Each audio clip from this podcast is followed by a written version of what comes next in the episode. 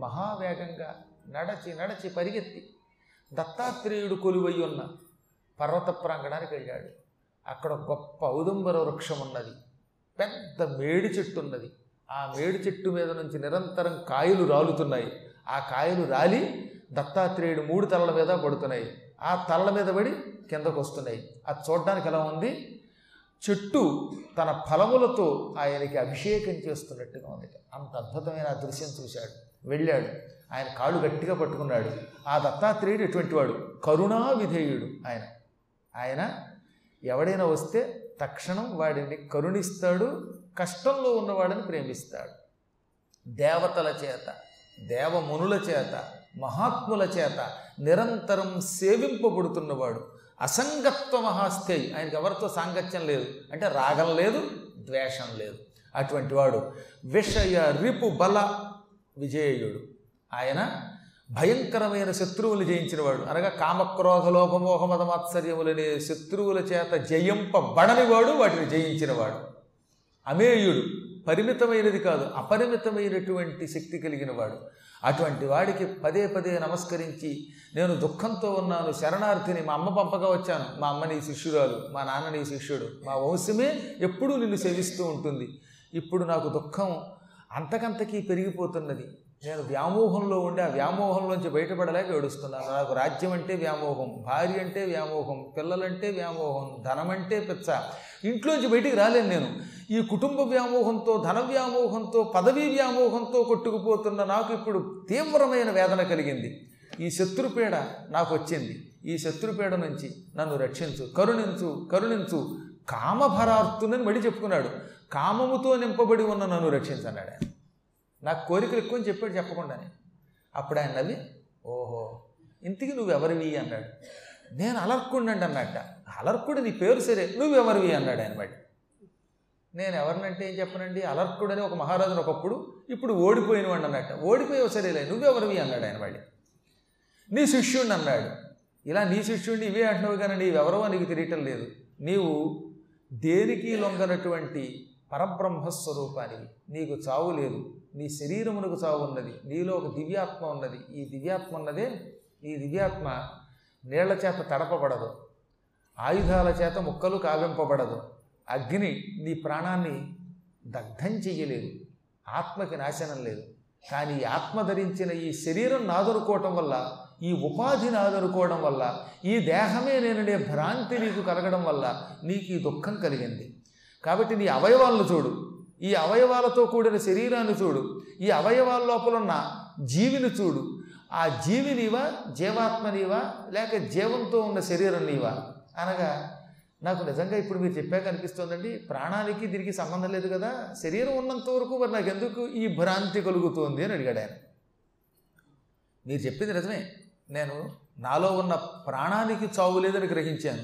అయినా నాకు ఈ శరీరం మీద నా కుటుంబం మీద ఎందుకు వ్యామోహం వస్తోంది? దానికి ఒకటే కారణం. చిన్నప్పటి నుంచి నువ్వు దాని మీద మమకారం పెంచుకోవటమే అన్నాడు నాది నాది అనే ఒక భావం పెంచుకున్నావు.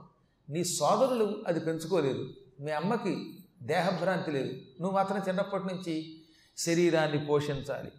ఆరోగ్యంగా ఉంచుకోవాలి. బలంగా ఉంచుకోవాలి. ఈ శరీరానికి డబ్బు కావాలి. ఈ డబ్బుతో పాటు గృహాలు కావాలి. సుఖాలు కావాలి అనుకుంటూ నిరంతరం నేననే భావనతో పెరిగావు. వాళ్ళు నేనుని కాకుండా నేనంటే పరబ్రహ్మ అనే భావనతో పెరిగారు. ఎందెల్దు కరము మమతం వంది పరగుచుండునెప్పుడు పురుషుని మది తానందంద తెచ్చి ఇచ్చు నమందములగు వగలనది క్రమక్రమయుక్తి దేని మీద మనిషికి ఎక్కువ వ్యామోహం ఉంటుందో ఆ వ్యామోహమే వాడికి దుఃఖం తెచ్చిపెడుతుంది. ఎక్కువ ప్రేమ దేని మీద పెంచుకుంటాడో అది వాడికి దుఃఖమే అవుతుందిట. ఉదాహరణకి చెప్పాడు ఆయన. ఈ ఇల్లు నాదనుకుని ఇల్లు ఇల్లు ఇల్లు అని ఎవడు ఎక్కువ ప్రేమ పెంచుకుంటాడో ఆ ఇంటిని ఎక్కువ అలంకరిస్తాడో ఇంట్లో చెట్లు అవి పెంచి ఆ కొంప మీద వ్యామోహంతో ఉంటాడో ఆ కొంప వాడికి దూరం అయిపోతుందట. భగవంతుడు మొట్టమొదటి ఏం చేస్తాడనమాట ఓహో నీకు ఇంటి పెచ్చ పట్టింది కదా ఈ ఇల్లు నీకు దూరం చేస్తాను. అందుకే జ్ఞానులు పెద్దగా పట్టించుకోరు. ఇల్లు ఉండాలి కానీ ఇంటి మీద విపరీత వ్యామోహం పెంచుకోరు. చెట్టు మీద వ్యామోహం పెంచుకున్నావు ఆ చెట్టు నీకు దూరం అయిపోతుంది. పిల్లిని పెంచి పిల్లి మీద ప్రేమ పెంచుకున్నావు. ఆ పిల్లి నీ కళ్ళ ముందు తెచ్చి నీకు దుఃఖం తెచ్చిపెడుతుంది. కొంతమంది అలాగే కుక్కలను పెంచి కుక్కల మీద వ్యామోహం పెంచుకుంటారు. ఆ కుక్క పోతే వాడు ఎంతో ఏడుస్తాడు. నాయన నిన్ను సూటిగా ఒక ప్రశ్న అడుగుతాను. సమాధానం చెబుతావా? అంటే చెబుతానండి అన్నాడు. నీ చిన్నప్పుడు అంటే ఇంచుమించుగా నీకు పదహారేళ్ళు ఉన్నప్పుడు నువ్వు ఒక సంఘటన చూసావు ఆ సంఘటన గుర్తుందా? ఏమిటండి? అన్నాడు ఈయన. పదహారేళ్ళ వయసులో కదా ఇప్పుడు వందేళ్ళు దాటాయి నాకేం సరిగ్గా గుర్తులేదంటే ఒక్కసారి గుర్తుకు తెచ్చుకో. మీ రాజభవనంలో చూరులో ఓ పిచ్చుకు ఉండేది. ఆ పిచ్చుక పిల్లల్ని పెట్టింది. అంటే ఆ గుర్తొచ్చిందండోయ్ అని ఇప్పుడు ఈయన చెప్పేశాడు. మా రాజభవనంలో పైన ఒక చూరు ఉంది. ఆ చూరు దగ్గరకు ఒక పిచ్చుకు వచ్చింది. పిచ్చుక గూడు పెట్టింది. గూట్లో పిల్లలు పెట్టింది. ఇంతలో పిల్లి వచ్చి అమాంతంగా పిచ్చుకుని తినేసింది అన్నాడు. ఆ గుర్తుకొచ్చింది కదా! నీ కళ్ళ ముందు పిల్లి ఓ పిచ్చుకుని పెట్టేసింది. అప్పుడు నువ్వేం చేసావు? పట్టించుకోలేదండి పిచ్చుకు చచ్చిపోయిందా? అన్నాను అంతే మా అమ్మతో ఆ మర్నాడు ఇంకో తమాషా జరిగింది. అది కూడా గుర్తుందా? ఇప్పుడు గుర్తొచ్చిందండి. ఏమిటో చెబుతా వినండి. మా ఇంట్లో నా కోసం కోడిని పెంచారు. నేను ఆ కోడిని జీడిపప్పు పెట్టి పెంచాను. ఈ పిల్లు వచ్చి ఆ కోడిని పట్టుకుంది. ఇంకా ఆ కోడి తెగ ఇచ్చానండి అన్నాడు. ఇప్పుడు అర్థమైందా? ఘన బిడాలంబు చేపడి కాటుపడిన ఎప్పుడు తన కుక్కుటమున ఎందు కలుగు వంత కలుగునే మద మది మమత్వంబులేని ఎలుక ఎందు పిచ్చుక ఎందు ఎంచుకైనా. నీవు కష్టపడి పెంచుకున్నావు గనక కోడి నాది అనిపించింది. నీవు పెంచుకున్న కోడిని పిల్లి వచ్చి కొరికి చంపితే నీకు ఎంతో బాధ కలిగింది. ఎందుకంటే నీది గనక. కానీ నువ్వు పెంచలేదు కనుక పిచ్చుకు చచ్చిపోయింది. నీకేం బాధ అనిపించరా నీ కళ్ళ ముందు ఈ పిల్లి ఓ ఎలకని మింగింది. నువ్వేమన్నా బాధపడ్డావా? పోయిందిరా దిక్కుమాలి ఎలా కనుక్కున్నావు? మనుషులకు దుఃఖానికి మూల కారణం అదే. నా పిల్లాడు నా పిల్లాడు అనుకున్నావు గనక నీ పిల్లాడికి ఏదన్నా అయితే ఏడుపు వస్తుంది. అదే పక్కవాడి పిల్లవాడికి ఏదైనా అయితే నువ్వు పట్టించుకో. వాడు నీవాడు కనుక నీకు వాడితో మమత్వం లేదు స్నేహం లేదు. మనం రోడ్డు మీద మన కళ్ళ ముందు ఎన్నో యాక్సిడెంట్లు జరుగుతున్నాయి. అవన్నీ చూస్తున్నావా?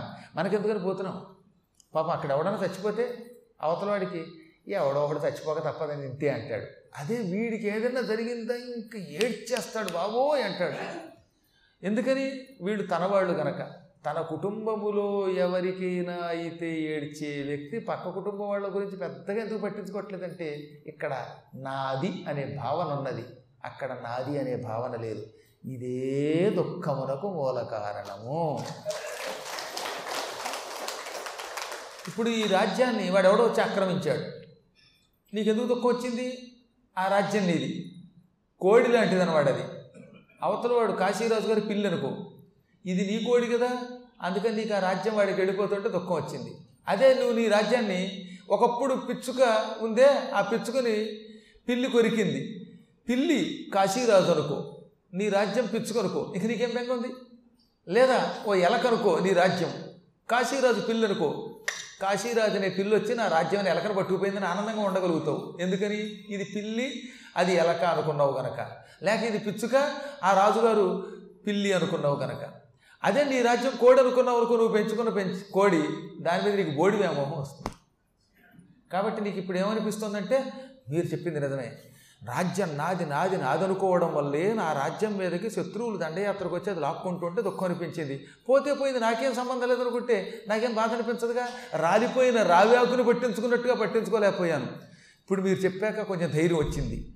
అనగానే అప్పుడు ఆయన చెప్పాడు అహంకారం నేను అనే భావన మమ నాది అనే భావన ఈ రెండూ కూడా మనిషి అనుక్షణం తన ప్రవర్తనతో పెంచుకుంటాడు. ఇవి మనస్సులోంచి పుట్టే భావాలే బయటే ఉండవట.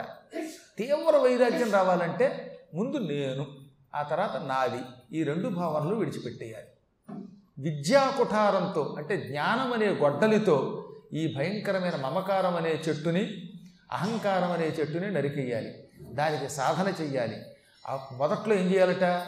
ఇది నాది అనుకున్న క్రమక్రమంగా ఇవాళ నాది ఎప్పటికీ నాది కాదనుకోవాలి.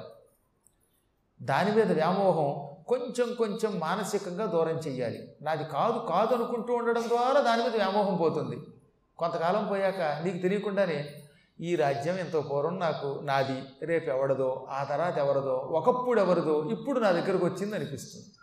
మన శరీరమే మంది కాదు అనిపిస్తుందా లేదా నీకు? ఇవాళ ఉన్న శరీరం రేపటి రకంగా ఉండడంలా. రేపున్న శరీరం ఎల్లుండి ఇంకో రకంగా ఉంటుంది. కొంతకాలం పోయాక ఈ శరీరమే మనకి దక్కడంలా మనం మరొక శరీరం ధరిస్తున్నాం. క్షణానికో శరీరం ధరించే ఈ జీవి అనుక్షణికమైన శాశ్వతము కాని కుటుంబం మీద ధనం మీద రాజ్యం మీద బంధుత్వం మీద లేక సంబంధాల మీద మమకారం పెంచుకోవడం దండగ.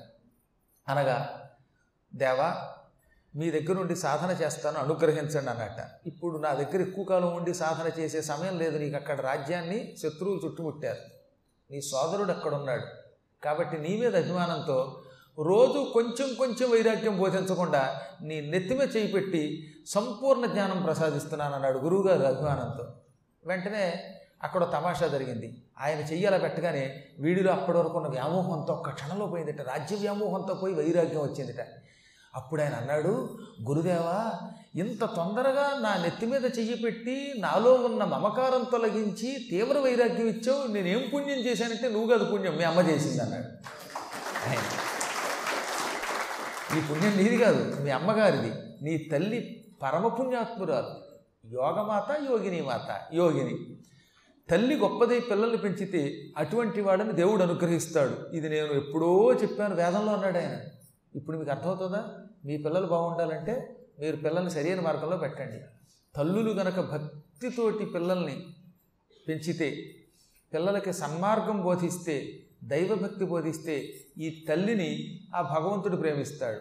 ఈ తల్లి మీద ప్రేమతో పిల్లలను అనుగ్రహిస్తాడు. కాబట్టి మన పిల్లలు బాగుపడాలంటే ముందు మనం బాగుపడాలి. మన పిల్లలకి సరైన మార్గం మనం బోధించాలి. తల్లిదండ్రులు చేసిన పుణ్యమే పిల్లలకు వస్తుందండి. ఓ తండ్రి గారు ఇప్పుడు ఆయన ఉన్నారు. ఎంతో కష్టపడి ఈ గుడిని ఈ ఆలయాన్ని ఇంకా ఇంకా ధర్మబద్ధంగా చేయాలని సంకల్పించారు. ఇప్పుడు ఏమైంది? అది ఆ ప్రభావం వాళ్ళ అబ్బాయి మీద పడింది. అబ్బాయి తండ్రిని మించిన తాత అయ్యాడు ఇప్పుడు. రేపు పొద్దున్న ఈ ప్రభావం వాళ్ళ పిల్లల మీద పడుతుంది. వాళ్ళు ఇంకా గొప్పవాళ్ళు అవుతారు. ఇలా ఇలా ఇలా వంశాలు తరతరాలుగా ఈ ధర్మకార్యాలు చేస్తాయి. తల్లి తండ్రి కనుక ఒక్కనాడు గుడికి రాక అసలు ఇలా గుళ్ళు పట్టించుకోక ఏ దాన ధర్మాల గురించి ఆలోచించక ఈ గోశాల మొదలైన వాటి అభివృద్ధి గురించి పట్టించుకోక ఆయన పని చూసుకుంటే మా నాన్నగారు చేయలేదుగా మనం చేయలేదు అనుకోవచ్చు వాడు. ఏమో వాళ్ళ సుకృతం ఎలా ఉంటుంది పక్కన పెడదాం. కానీ సాధ్యమైనంత వరకు తల్లి సరైన మార్గం పిల్లలకు బోధిస్తే పిల్లలు ఉత్తములవుతారు నీ తల్లి చేసిన సాధన వల్ల నేను నిన్ను త్వరగా అనుగ్రహించాను ఇంకా తెలియక చెప్పంటారా? మనమే ఉన్నాం. ఇప్పుడు నేను సద్గురువుకి చాలా ప్రీతిపత్రుణ్ణి అవును అనుకుందాం కాసేపు. గురువు గారి దగ్గరికి నేను మా పిల్లలు తీసుకెళ్తే నేను ఏం చేస్తారు? నా మీద అభిమానంతో మా పిల్లలు కూడా అనుగ్రహిస్తారు. మామూలుగా అయితే వీరు ఆయన దగ్గరికి వెళ్ళలేరు. కానీ నన్ను పిలిచినప్పుడు నాతో పాటు మా పిల్ల కూడా వస్తే ఓహో మీ అమ్మాయ? అని దీవిస్తారు. అంటే నా ప్రభావం నా పిల్ల మీద ఉంది. అలాగే మీ ప్రభావం మీ పిల్లల మీద ఉంటుంది. అది మంచి అయినా చెడ్డ అయినా నీ తల్లి మదాలస యొక్క పవిత్రత వల్ల నేను నిన్ను తొందరగా హస్త మస్తక సంయోగంతో అనుగ్రహించాను. అందుకే తల్లి యొక్క రుణం తీర్చుకోలేని ఆయన ఒక ఉత్తమురాలైన తల్లిని యావజ్జీవితం మనస్సులో సద్గురువుగా నిలబెట్టి గౌరవించాలి సుమా అని పలికి. ఆ తర్వాత గురువుగారు చాలా బోధించాడు. జ్ఞానం ద్వారా అజ్ఞానాన్ని తొలగించుకో. విజ్ఞానం మనస్సు ద్వారా వస్తుంది. మనిషి సాధ్యమైనంత వరకు వస్తు వ్యామోహం ఉన్నంత వరకు వాడు బాగుపడ్డు ముందు వస్తువుల మీద క్రమక్రమంగా వ్యామోహం తగ్గించుకోవాలి. జ్ఞానం వల్ల వైరాగ్యం వైరాగ్యం వల్ల సమగ్ర జ్ఞానం ఈ రెండు ఒకదానికొకటి సంబంధం వస్తాయి. జ్ఞానం ఉంటే వైరాగ్యం వస్తుందిట. వైరాగ్యం ఉంటే జ్ఞానం వస్తుంది. జ్ఞానం అంటే ఈ ప్రపంచంలో ప్రతి ప్రాణి పరమాత్మ అనే ఊహ.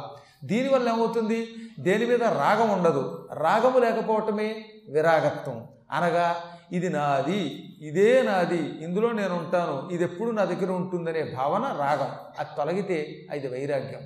ఈ వైరాగ్యం పొందు. ఈ భూమి మీద ఉన్నంతకాలం తన పూర్వార్జిత పాప పుణ్య కర్మ ఫలములు భోగించాలి. ఆ తర్వాత పుణ్యపాప కర్మలు ఎప్పుడు చేసినా సరే ఇది భగవదర్పణ వస్తు అంటూ చేయాలి. ఓ దానం చేసావు నేను చేశాను అనుకో అందుకే సంకల్పం చెప్పేటప్పుడు కూడా ధర్మార్థ కామోక్ష చతుర్విధ ఫలపురుషార్థ ప్రాప్త్యర్థం భూదానం అహంకరిషి అని వాళ్ళు అన్నా వాడు చెప్పాలట వాడు సంకల్పం చెప్పినా నీ మనస్సులో ఇదంతా పరమేశ్వర అర్పణ వస్తుందనుకో అప్పుడు ఏమవుతుంది? ఈ పుణ్యఫలం భగవంతునికి అర్పించావు గనక నీ గురించి పూర్తిగా ఆయనే చూసుకుంటాడు నీ బాధ్యత సేకరిస్తాడు. ఈ పుణ్యఫలం కావాలని కోరుకుంటే కేవలం ఆ పుణ్యమునకు దగ్గర కాస్త ఫలితమే ఇస్తాడు. కోరుకోకపోతే నీ మొత్తం భారం ఆయన సేకరిస్తాడు. నీ భారం నాదంటున్నాడు ఆయన. సర్వధర్మాన్ పరిత్యజ్య మాం ఏకం శరణం వ్రజ అహంత్వా సర్వపాపేభ్యో మోక్షయిష్యామి వాసుచ. నువ్వన్నీ విడిచిపెట్టి నన్నే శరణు కోరు నాకు అర్పించే నువ్వేం చేసినా నీవు చేసిన పనుల ఫలితం నాకు అర్పిస్తే ఆ క్షణమే నీ బాధ్యత నాది. నీ కర్మ ఫలితములు నాకు అర్పించకపోతే ఇది నాకు కావాలి ఈ పుణ్యఫలం. నాకు నా పిల్లలకి అందరికీ కావాలని కోరుకుంటే అది వాళ్ళకి ఆ పుణ్యఫలం వస్తుంది అది కొంతవరకే వస్తుంది. అందుకని నువ్వు ఈరోజు నుంచి పుణ్యఫలం పాపఫలం ఏం చేసినా అవి గురువు పాదాలకు అర్పించు భగవంతుడికి అర్పించు.